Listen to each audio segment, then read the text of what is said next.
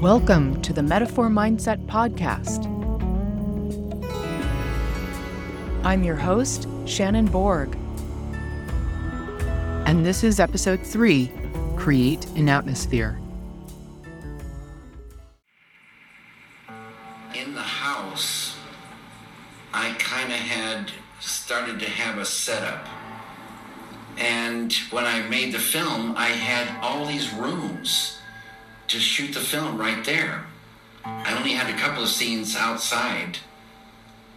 It was just, it was just perfect.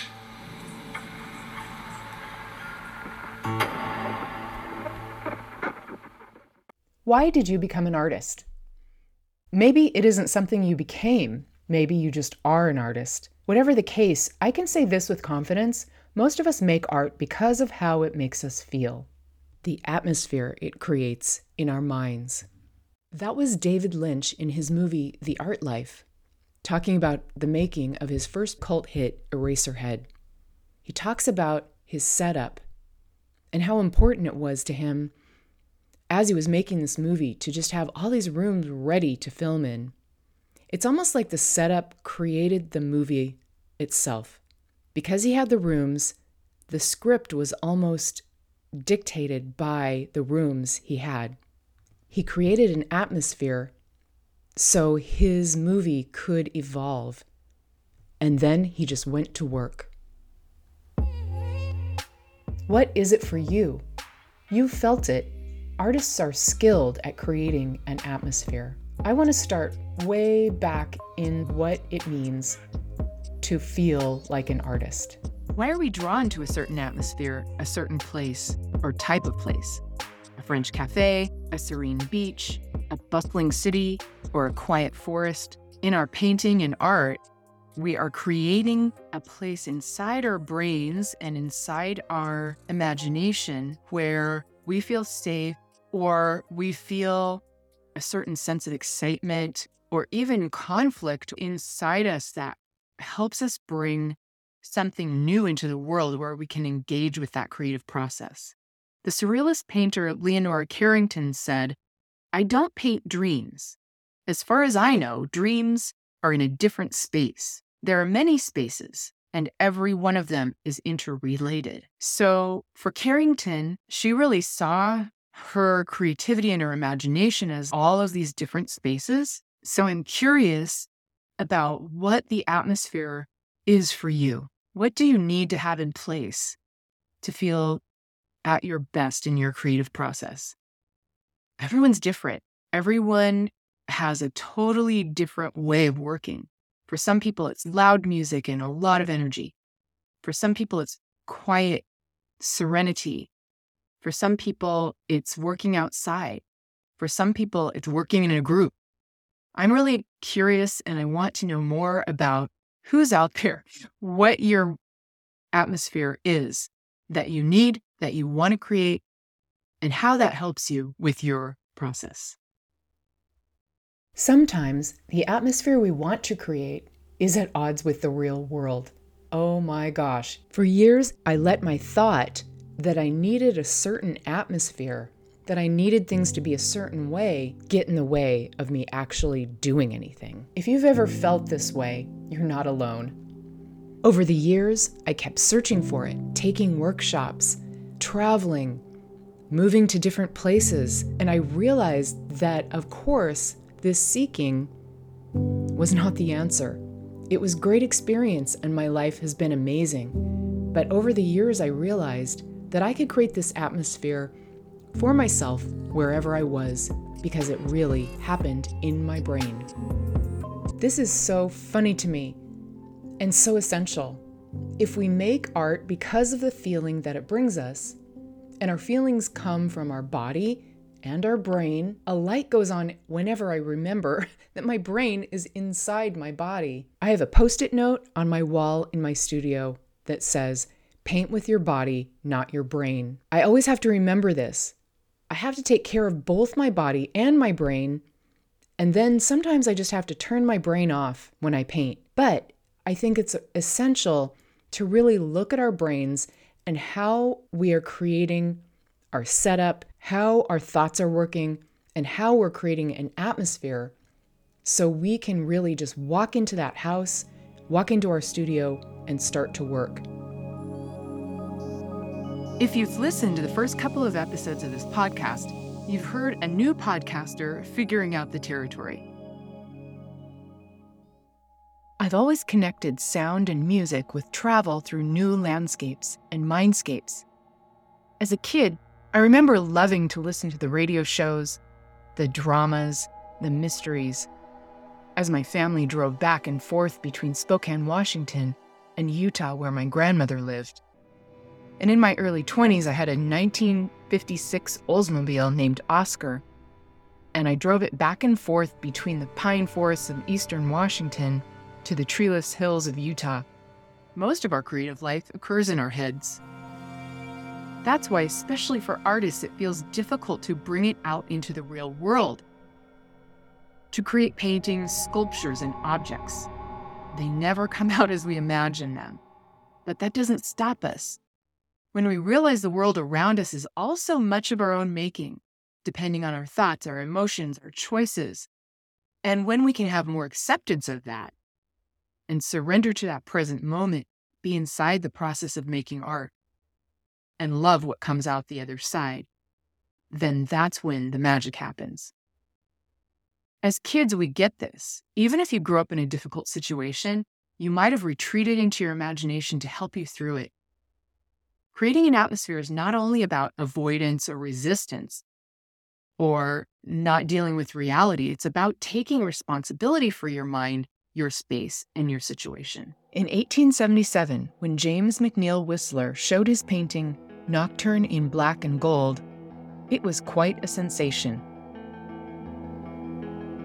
This painting is more colors and shapes than any scene the Impressionists had already blown up the art world. But people like Turner, who had done this earlier, and Whistler were really in their own league.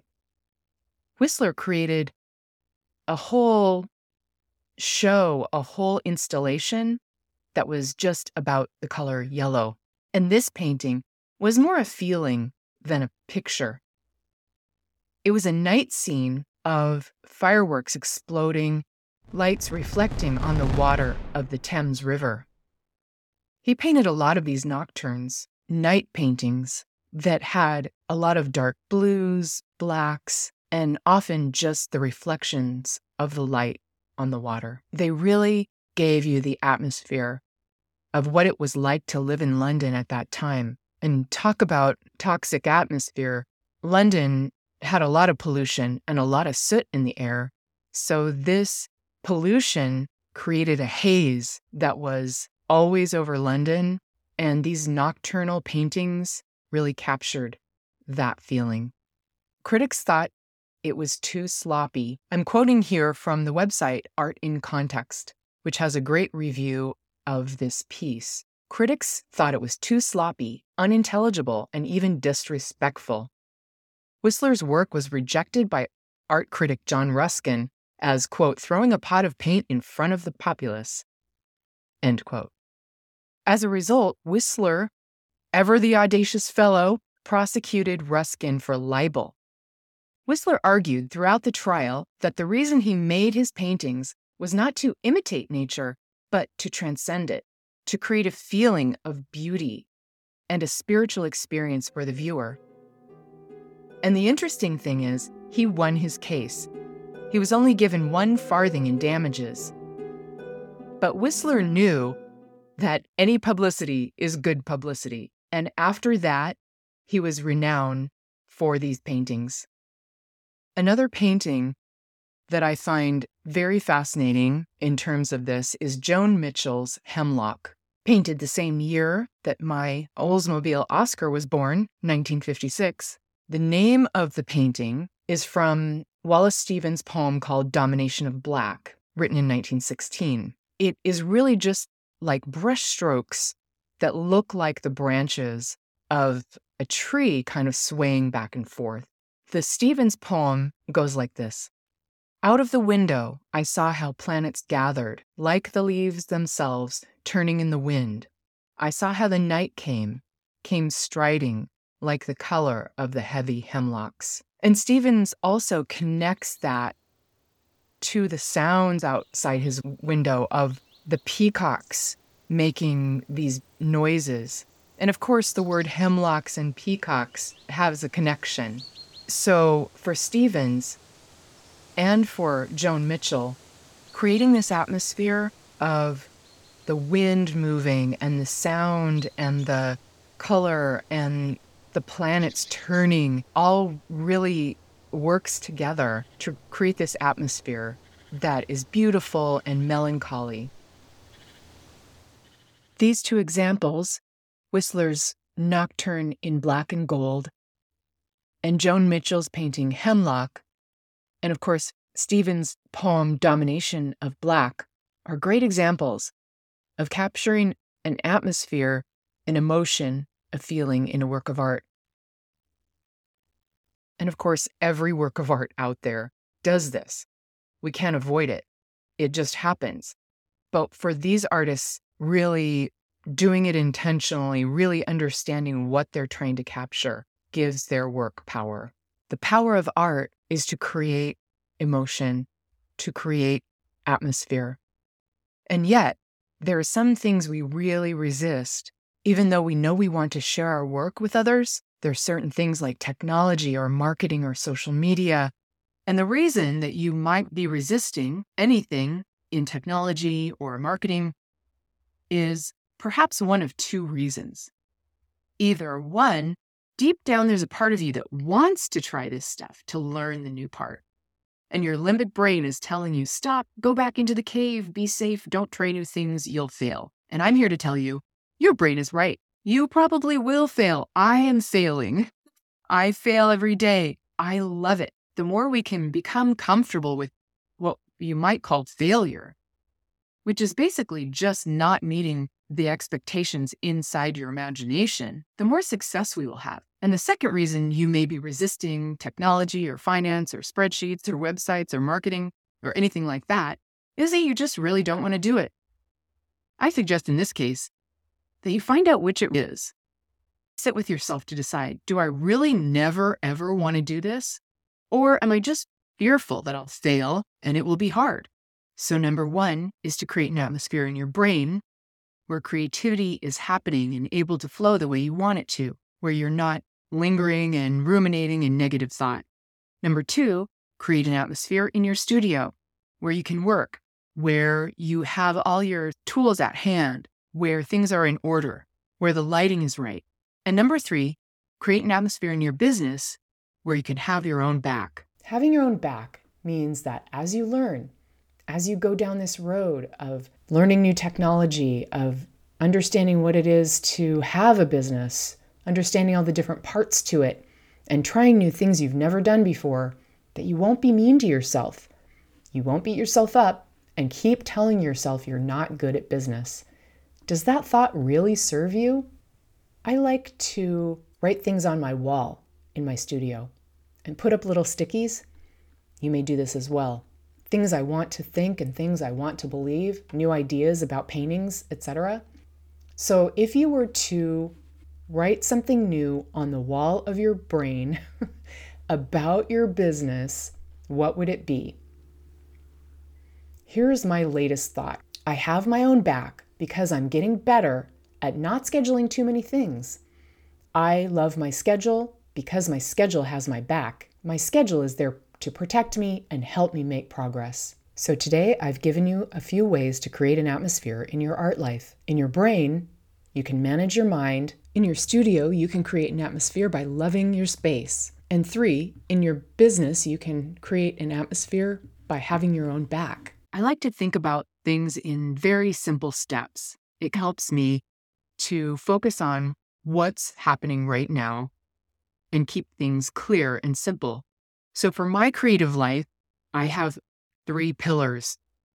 The first one is create an atmosphere. Number two is make decisions.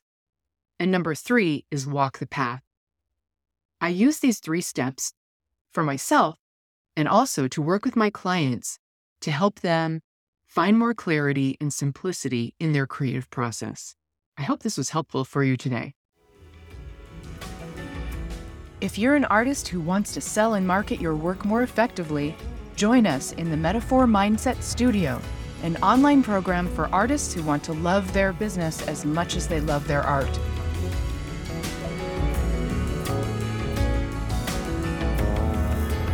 Metaphor Mindset Studio. Think like an artist, work like a boss.